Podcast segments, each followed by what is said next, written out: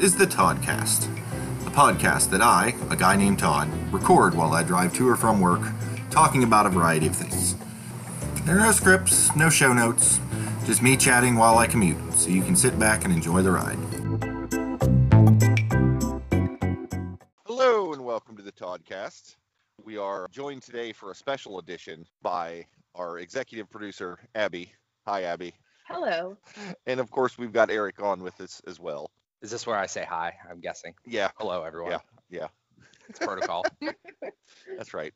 Awkward, awkward starts is how we roll. So, for those of you who've been listening in semi real time, we just re- recently released our paper versus plastic episode where Eric and I talked a little bit about recycling and using paper plates versus the uh, dishwasher, things of that nature.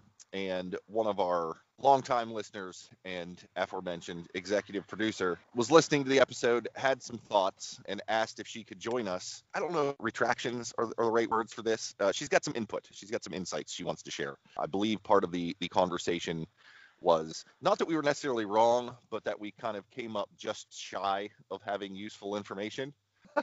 and and Abby has all sorts of actual useful information. And while just shy of useful information could be the tagline of the Toddcast, we wanted to do our we wanted to do the right thing and and and get some good info in there for the listeners. So that's why we're all gathered today. yes, I, Yeah. Todd, I, I think that uh, is a great way to sum it up. Basically, we're also saying Abby's here to class up the joint and bring uh, actual good information that uh, might be useful in your day to day life, which uh, we aren't necessarily known for. So I it's guess true. We, should, we sh- yeah, we should kick it over to Abby and let let's get let's class this place up right now. Well, I very much appreciate you guys letting me come on and talk with you about this topic. Uh, I had a lot of passionate feelings while listening to your paper or plastic episode. And in the episode, I think Todd indicated that that would be the case. Uh, he knows me well enough to know that I don't find uh, sustainability a pointless debate, but I actually think it's not really a debate about whether or not you use paper plates or plastic or what have you. I think the discussion really should be refocused away from consumer behavior onto corporate behavior. Um, I think most people feel similarly to the two of you. You know, you want to be responsible, you want to make good choices, you want to recycle where possible, you also want to enjoy convenience. I know I feel that same way, but I think most people don't realize that recycling is one of the greatest myths perpetrated against our generation. And so that's kind of what I want to address. I, I kind of want to focus the conversation on is recycling at all effective? And what sh- can we really do if we care about sustainability in our everyday decisions? Well, that's that. Those are some uh, pretty powerful statements. I would definitely say. I didn't think. Yeah, you're right. We probably didn't discuss anything on corporate in, in terms of behaviors. We were looking on a very micro scale. But I'm very interested in hearing, from what I understand, your your several. I wouldn't say pages of notes, but I know you definitely took some. Uh, you have some statements or or facts that you'd like to discuss with us. So I, that's that's my I- you know I, that's my overall thought. What what's your thoughts, Todd? You you got probably to see some of this. Well, uh, yeah. Unlike unlike you know what I say in the intro, where there no there's no script, no show notes. There's still no script, but but Abby is bringing bringing the written word with her this morning. I I know she's she's done her homework and comes well armed with with actual facts and not just witty off the cuff nonsense like you and I normally banter with. So I, I have not actually gotten a preview of any of this. wanted to keep it keep it live for the for the podcast. All right. Well, let's just dive in. First of all, only 10% of plastic has ever been recycled in the history of plastic. Recycling was not meant to be successful, it wasn't set up to be a successful system. It was a way for plastics manufacturers to redirect attention away from their manufacturing practices and onto consumers, which has worked really effectively, as is evidenced by the fact that you guys spent a good chunk of time talking about your consumer behavior and never about the people making this stuff. Uh, that's exactly what they want you to do. They worked really hard to create confusion in the system and to make consumers feel responsible for the litter problem. Uh, I'm going to provide a little context. Uh, it used to be the norm for bottles and packaging to be reused. You'd drink your soda or your beer or your milk, and then you would return the bottle, or the milkman would pick it up from your front porch and it would be washed and reused. Do you guys remember ever returning bottles back in the Oh day? yeah, yeah. Back when soda came in glass bottles, and and Dad would pick up RC by the metric. I, I believe the the proper unit of measure was metric fuck ton. Uh, and um and no, we would fill the back of the station wagon with the empties and take them into the take them into the store and and roll them down nifty little conveyor belts and get a little receipt that you'd you'd get your your deposit back on them. Yeah, I, I still remember that, and I remember when they when they switched over to cans, and I remember Dad did not care for the taste of RC out of a can the same way it was out of a bottle, and that's when he switched over to cherry coke. Yeah, I don't think I was ever around, or at least old enough to witness any of this. I Mhm. recall cans. I only remember recycling, and I do not remember. I mean, the the milkman and the dropping off six things of milk is only that of my TV and or shows that uh, my mom watches when she's at our house. So that like I don't know or ever seen that, but obviously it's built into a lot of our pop culture old school references where you see that you know the whole milkman and and so forth which i'm you know Yeah. drop off your empties he'll pick them up and and so forth so that's pretty darn interesting Yeah, I mean, like I said, prior to World War II, that was the norm for American families. I've shared with Todd before that we had a milkman growing up, which I know was abnormal based on my age as a child of the 80s. yeah, yeah, Um, pretty much my age but, right right.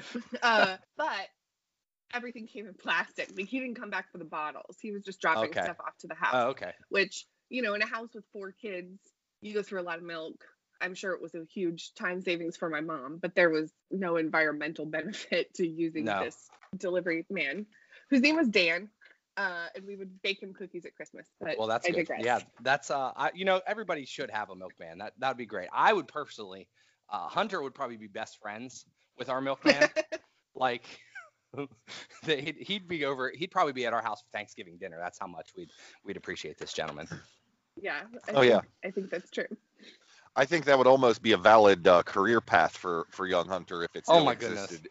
Except that Yeah, he right. would constantly be getting high on his own supply, which pro- might That- cause some problems. But That's it. He would he would he'd be showing up at house. Oh no, we must it must have fell off the wagon. Don't know don't know where this milk went.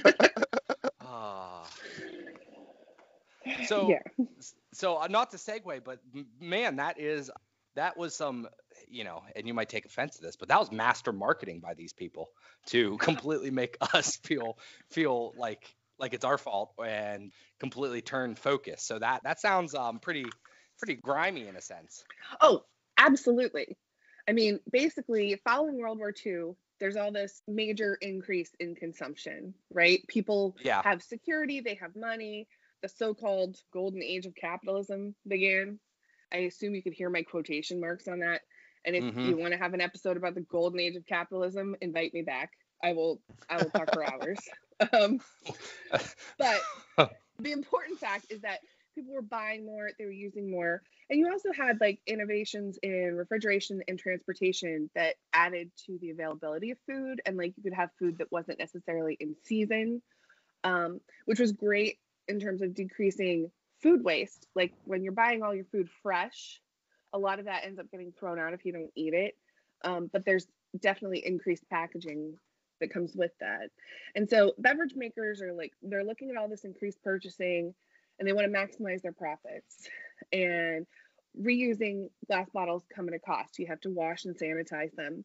And so they want a cheaper option. So more of that post World War II money can stay in their pocket. And the answer was plastic. Single use disposable bottles would save these manufacturers a lot of money, but nobody knew what to do with disposable bottles. Your average consumer had no idea how to throw away a perfectly good bottle. So the plastics companies and beverage companies had to quote unquote educate consumers on how to throw garbage out. There were actually advertising campaigns that showed people scraping their plates into the trash can after dinner, throwing out the bottles they had drank out of, and then carrying that bag of trash out at the end of the night.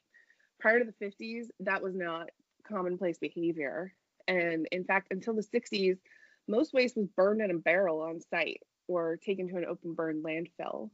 So it really was this masterful education of people saying it's totally fine to throw away perfectly good items. And you and I were talking about this. I think it was last night, and that that particular piece just kind of blew my mind because I've you know mm-hmm. we we've all grown up our whole lives. You know, there's a there's a trash can in the kitchen when you you know we all know what it's for. We all know how to use it. I mean, heck, we we holler at our children to you know when they leave things laying about the house, go throw that away it's so it's so ubiquitous and natural that you you've used a thing, pitch it. It it blows my mind that there was a point in our history, our very recent history, that people didn't do that.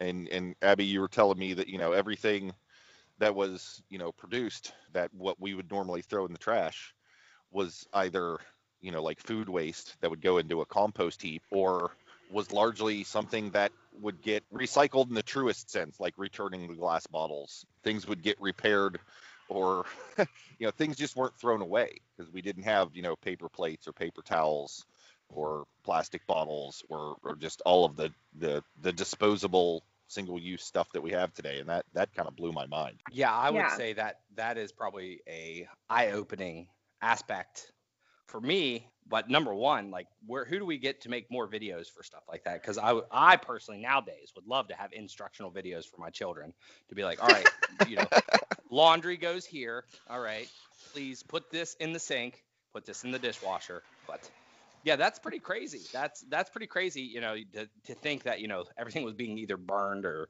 or you know buried or whatever, however they disposed of it. But yeah, plastics created the problem, huh? Absolutely. And these plastic manufacturers had no problem doing all sorts of things that are going to make you furious really. Like, in order to get people to start throwing things away, they had to teach them that even glass was disposable. And they worked with glass manufacturers to make their bottles thinner and lighter and therefore more disposable. And so they were trying to get people to just throw glass away, which people do now.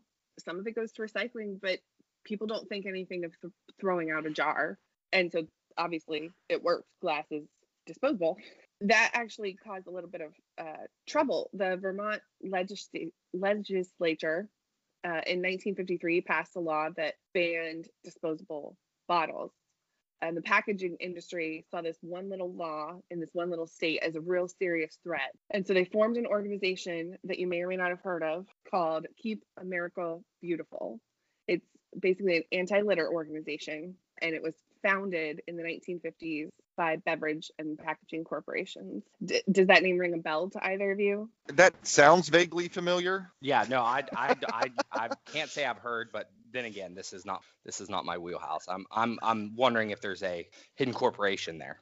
Well, here's here's what you might know Keep America Beautiful for. Are either of you familiar with the quote unquote crying Indian oh, advertisement? Oh yeah. Oh yeah. Yeah, that's oh, that's okay. what I thought of when we first started talking in general. I said that's the only thing I knew.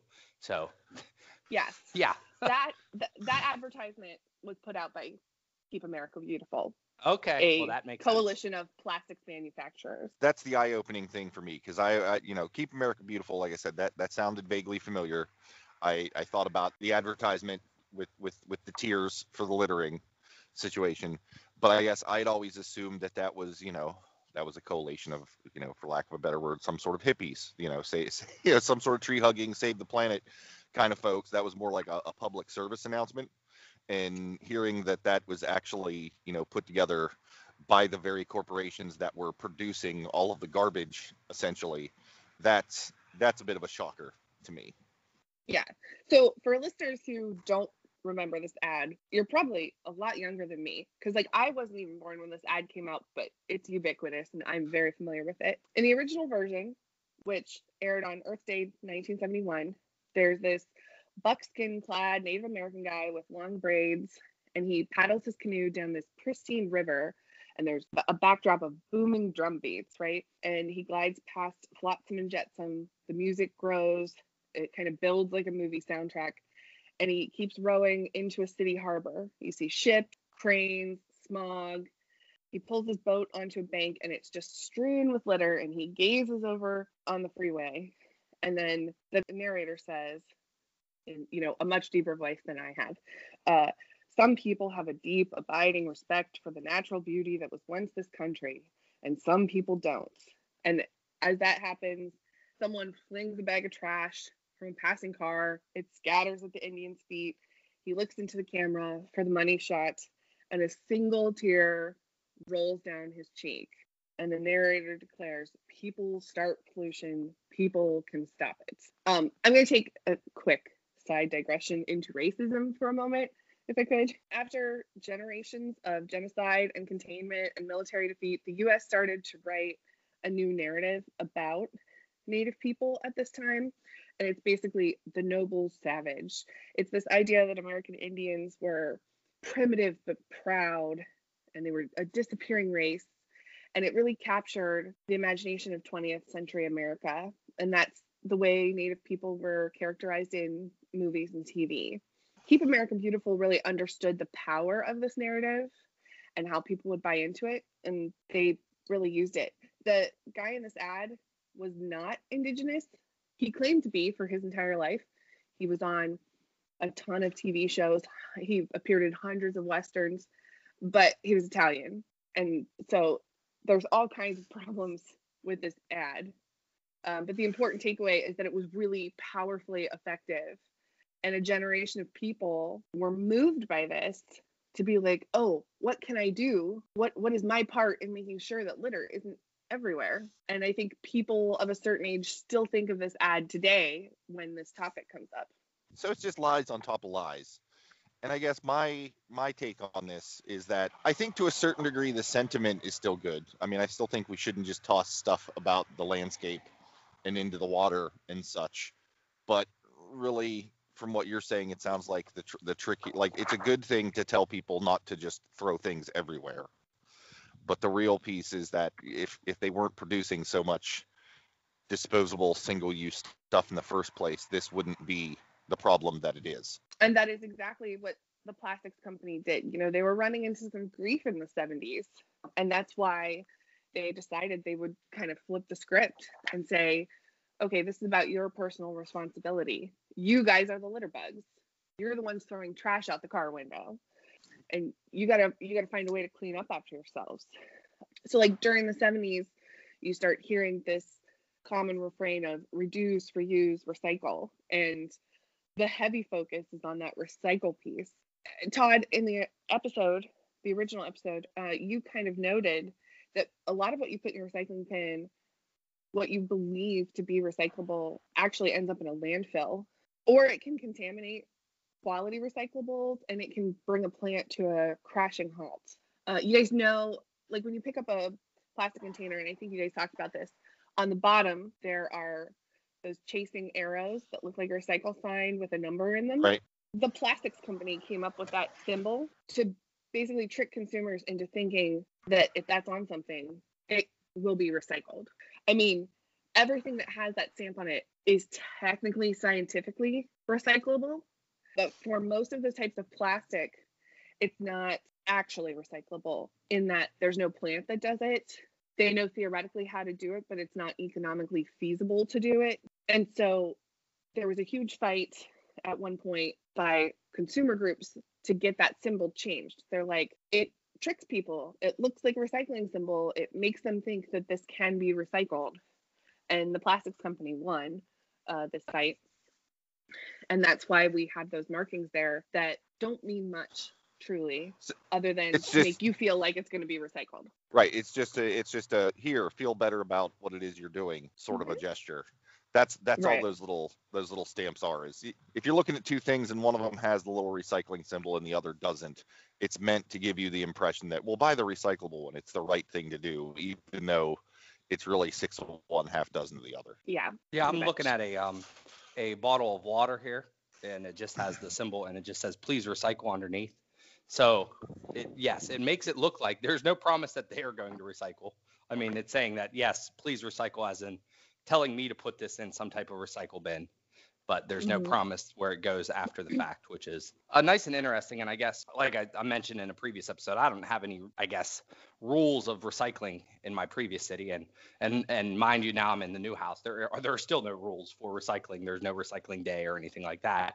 So that kind of stuff has all kind of flown over my head in terms of even looking at it. So subconsciously, I don't think I've ever looked at anything like that, uh, which might get a couple fingers pointed at me, but that is that is the god honest truth in my case. But Well, I was just gonna say, but gonna when you look at that, even as an uneducated recycler, let's say, you would believe that bottle to be recyclable, right? I, well, I just looked at it. Yeah, that's what I. I mean, uh, Yeah. You look at it and you say, "Oh, this is recyclable," but then you look at it and you're like, "Oh, that there's no real promise there." There, it just says it's telling me to recycle, which kind of goes back to everything that it sounds like the campaign of the evil uh, plastic manufacturers and, and companies uh, have successfully succeeded in their 50 to now 70 year uh, war against against truth. So let's let's take a quick break. We'll come back. Abby will fill us in with some more eye-opening facts on this whole recycle aspect. All right, and we are back. We were just talking about the recycle symbol. Abby, what uh, what other goods do we have that you uh, would like to let us know the, the lies? And I think we're in the 70s. Is that the time frame we're at right now? We just talked about the Native American from 71. Talking about some Yes, laws where they are allowed to use the symbol. that's right. So we're smack dab in the 70s, which was kind of an environmental awakening for Americans. Uh, you see a lot of interest in protecting the environment kind of come to the forefront during the 70s. And you've got organizations like Greenpeace going out and putting giant banners on barges saying, you need to recycle. And there's, you know, this heavy focus on this recycling. There's this confusing system on the bottom of plastic packaging. Uh, but but people are generally on board with the idea of recycling. So as a country, we start doing our best to take things that we think are recyclable and get them back into where they can be repurposed. And what that has led to is basically facilities here in the United States are full of plastic that's not viably recyclable for a variety of reasons. Whether it's the type of plastic or that it's contaminated, like there can't be any food on something that's going through a recycling plant. You have to have really cleaned it. And a lot of people will give stuff even a quick rinse before they throw it in their bin. Some people don't clean their recyclables at all. And so a lot of plants are full of contaminated material or unusable material. And a lot of our plastic actually gets shipped to Asia. China quit taking it in 2018. They had been the chief consumer of our old plastic. Now Indonesia's kind of leading the front there, but a lot of times what they do is take our plastic out to a field and burn it. It's not you send something to be recycled your recycling plant can't handle it, but they truly want it recycled. So they send it to another country where they think it'll get recycled and then it just gets burned in the field. Well, and I got to think that all that burning the plastic, mm. that's got to be even more horrible for the environment than even just throwing it in a in a hole in the ground. Like, I'm I'm not I'm not a chemical engineer or anything, but I know there have been times where I've had just, just a campfire and inadvertently thrown plastic in there, and that you know it stinks to high hell and can't possibly be a good thing. It seems to me that's making it actually worse. Is that That is That what that is a correct assessment. Yeah, Yeah. and a lot of times these are being burned, like I said, in a field, but it's a field that is part of a village of people who are getting sick from this, who have no recourse basically. They can't stop it. And they obviously look at this trash and think it's our fault as Americans. Uh, it's not improving our standing in the world. Really, right now, I think we can use all the points we can get. But yeah, it, it's making people sick. It's ruining ecosystems. It's not ideal for the plastic to be burned at all. that Um, that makes paper sense? recycling paper recycling however is much more effective than plastic recycling it still depends like there needs to be in your kind of local area a need for that recycled paper pulp um, so as demand for recycled paper products increases uh, it makes it easier to recycle paper.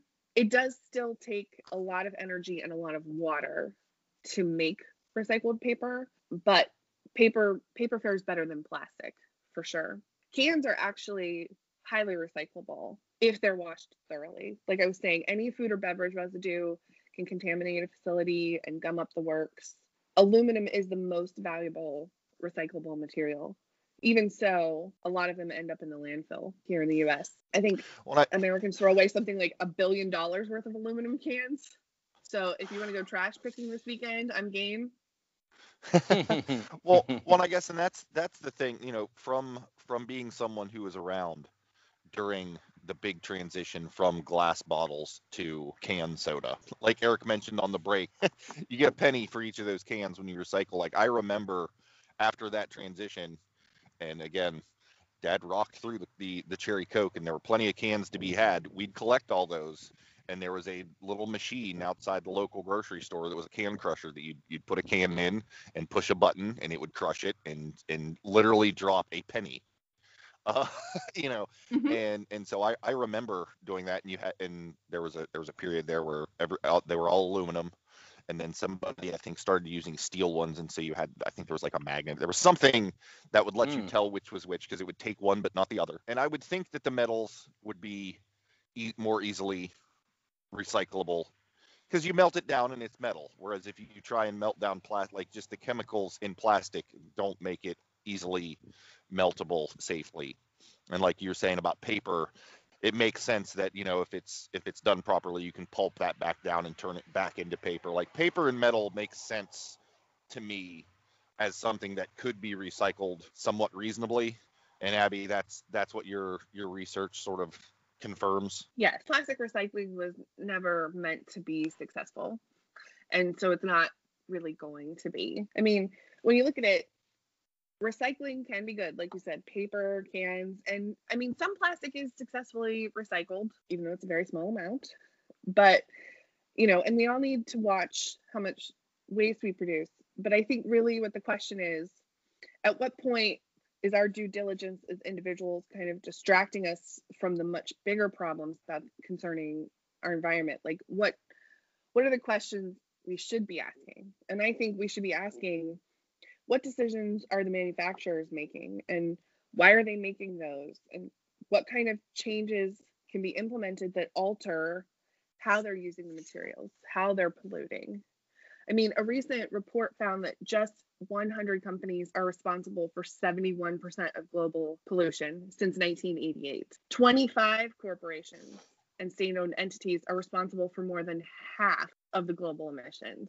So it would be much more effective to deal with that than to deal with whether or not Eric should use a paper plate. I mean, if your sink is overflowing, you walk into your house, your sink or your toilet is overflowing, you don't go running for the mop. You go to the water source and you turn it off and then you clean up the mess. And so I think we really have to be looking at corporations who are trying to make us responsible for the problem and they need to be held accountable. which which makes sense and I, and I, I agree with all that but shy of my suddenly be being named ceo or you know chairman of the board or something for one of these corporations what can we do there like if recycling the plastic is not really an option. Is is the choice then to take it back a step and when we're buying things basically just don't support the companies that are contributing to all of this waste and are you know trying to pinch their own pennies to to save a buck by going the cheaper non-sustainable route and just steer away from those companies? Is is that the move? So, in theory, yes. Uh, but it's really easy to say that when you're in a position to make buying choices like that. And even in our lives, if I said, okay, we're not going to buy anything that comes in plastic, I'm relatively certain that you would divorce me if you could not have Mountain Dew because of a rule I enacted. Like, we're not getting away mean, I- plastic. i mean i love me some mountain dew but i, I don't know that that's divorce level affection but i get Let what you're saying it's, it's it's it's It's- it is it is hard to to to break away from that. You're right. There are Right. certain certain things that you want to get that there just is not an, an option. Point point well made. Yeah, just my point is if I'm walking down the grocery aisle and there's, uh, you know, a hundred choices, it's going to be nearly impossible for me, just the common folk, to know or to do enough research to know oh, this was made by this bad brand because it says it right there. But this generic is also made by this bad brand. We just don't know it because it's the generic knockoff that they're still producing and so forth. So that is a lot of weight necessarily on a consumer that I just it's unrealistic to think that hey we're going to have this list and when we go down to the grocery store we're going to try to match and mix and say all right this is the one company that actually is doing it right let me buy their product so exactly. i feel that it, there there has think, to be some other option or way right. Pressure maybe pressure on those who can make change i mean i don't know if i'm in the right direction there but you are and i think i think what you said is exactly right and perfectly sums this up an individual consumer that's too much work for us like I'm pretty educated on the topic and I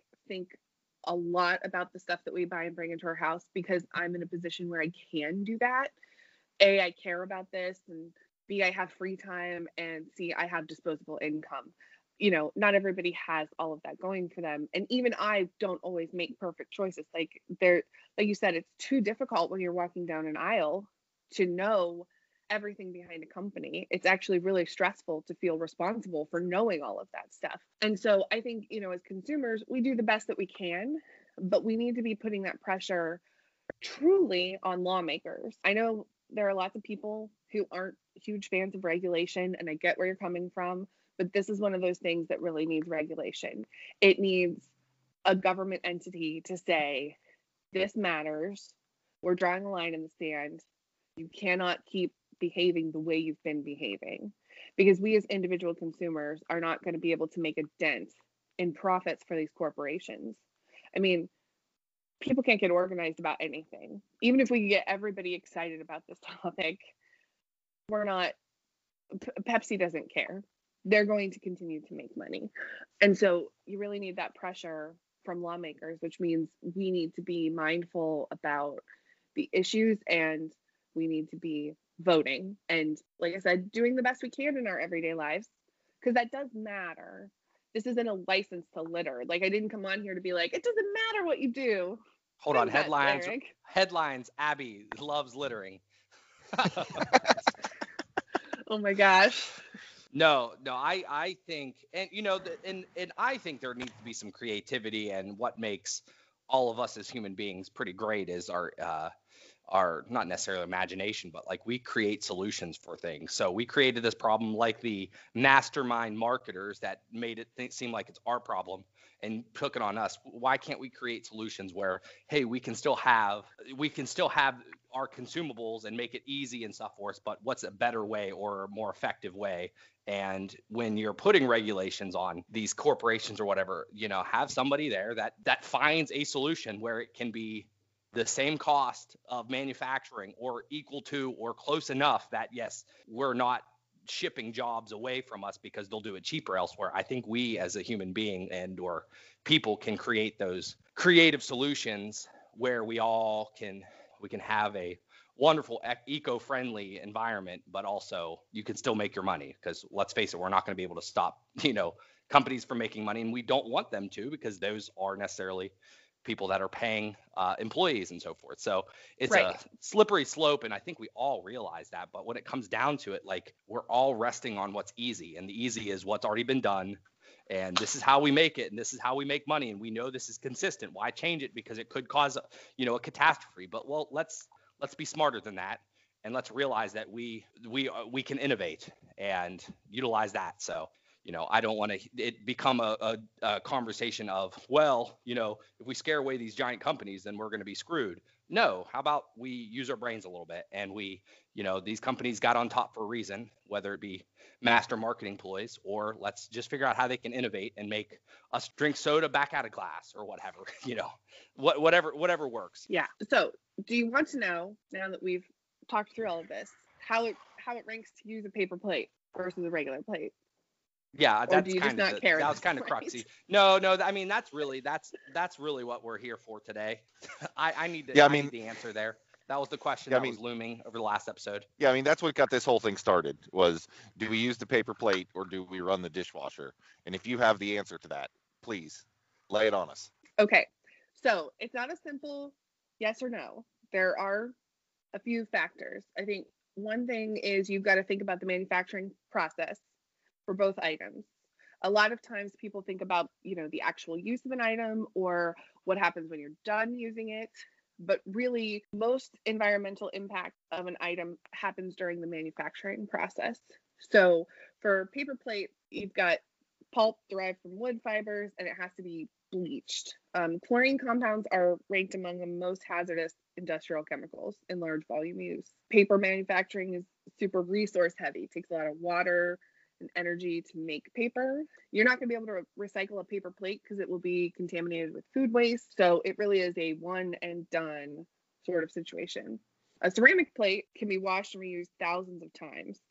In the manufacturing process, you know, you've got a ridiculously high heat to fire the material, but once it's fired, it's completely stable and won't ever break down. So as long as you're not smashing plates on a regular basis, the input emissions are negligible when you consider how many uses you can get out of them. But so then that brings us to washing. Um, washing full load of dishes in a modern dishwasher uses significantly less water than you think it does.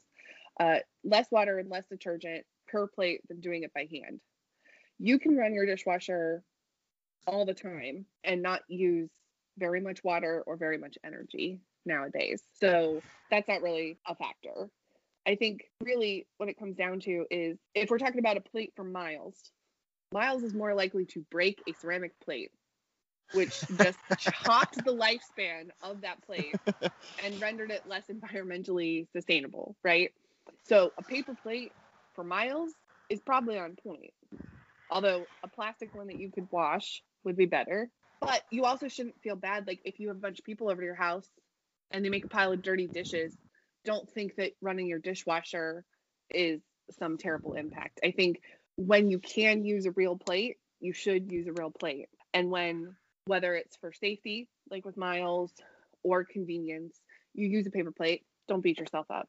Well, I guess that was one of the eye-opening things for me because Abby and I we were talking about this offline, the whole hand washing versus dishwashing.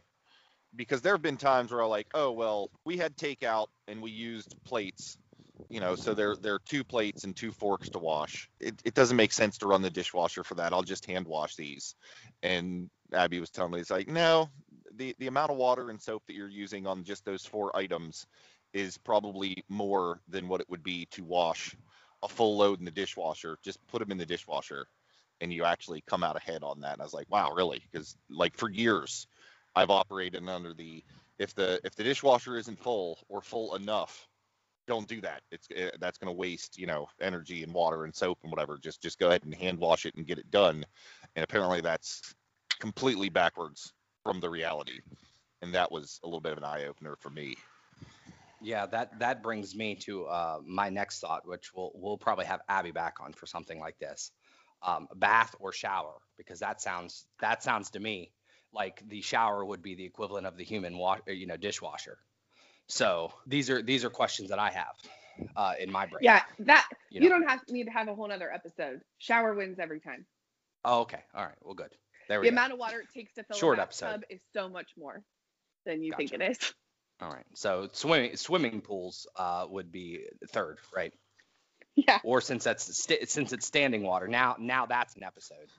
I'll keep adding different ways to clean yourself until we can make it a full 30 minutes, Abby. Right. Just just to let you well, know. and to and to and to extrapolate. So so what you're saying is is for me to to have my barbecue and take my paper plates with me into the swimming pool is far worse than if I collect all of my ceramic dishes and just take them into the shower with me. That's that's mm-hmm. the ideal.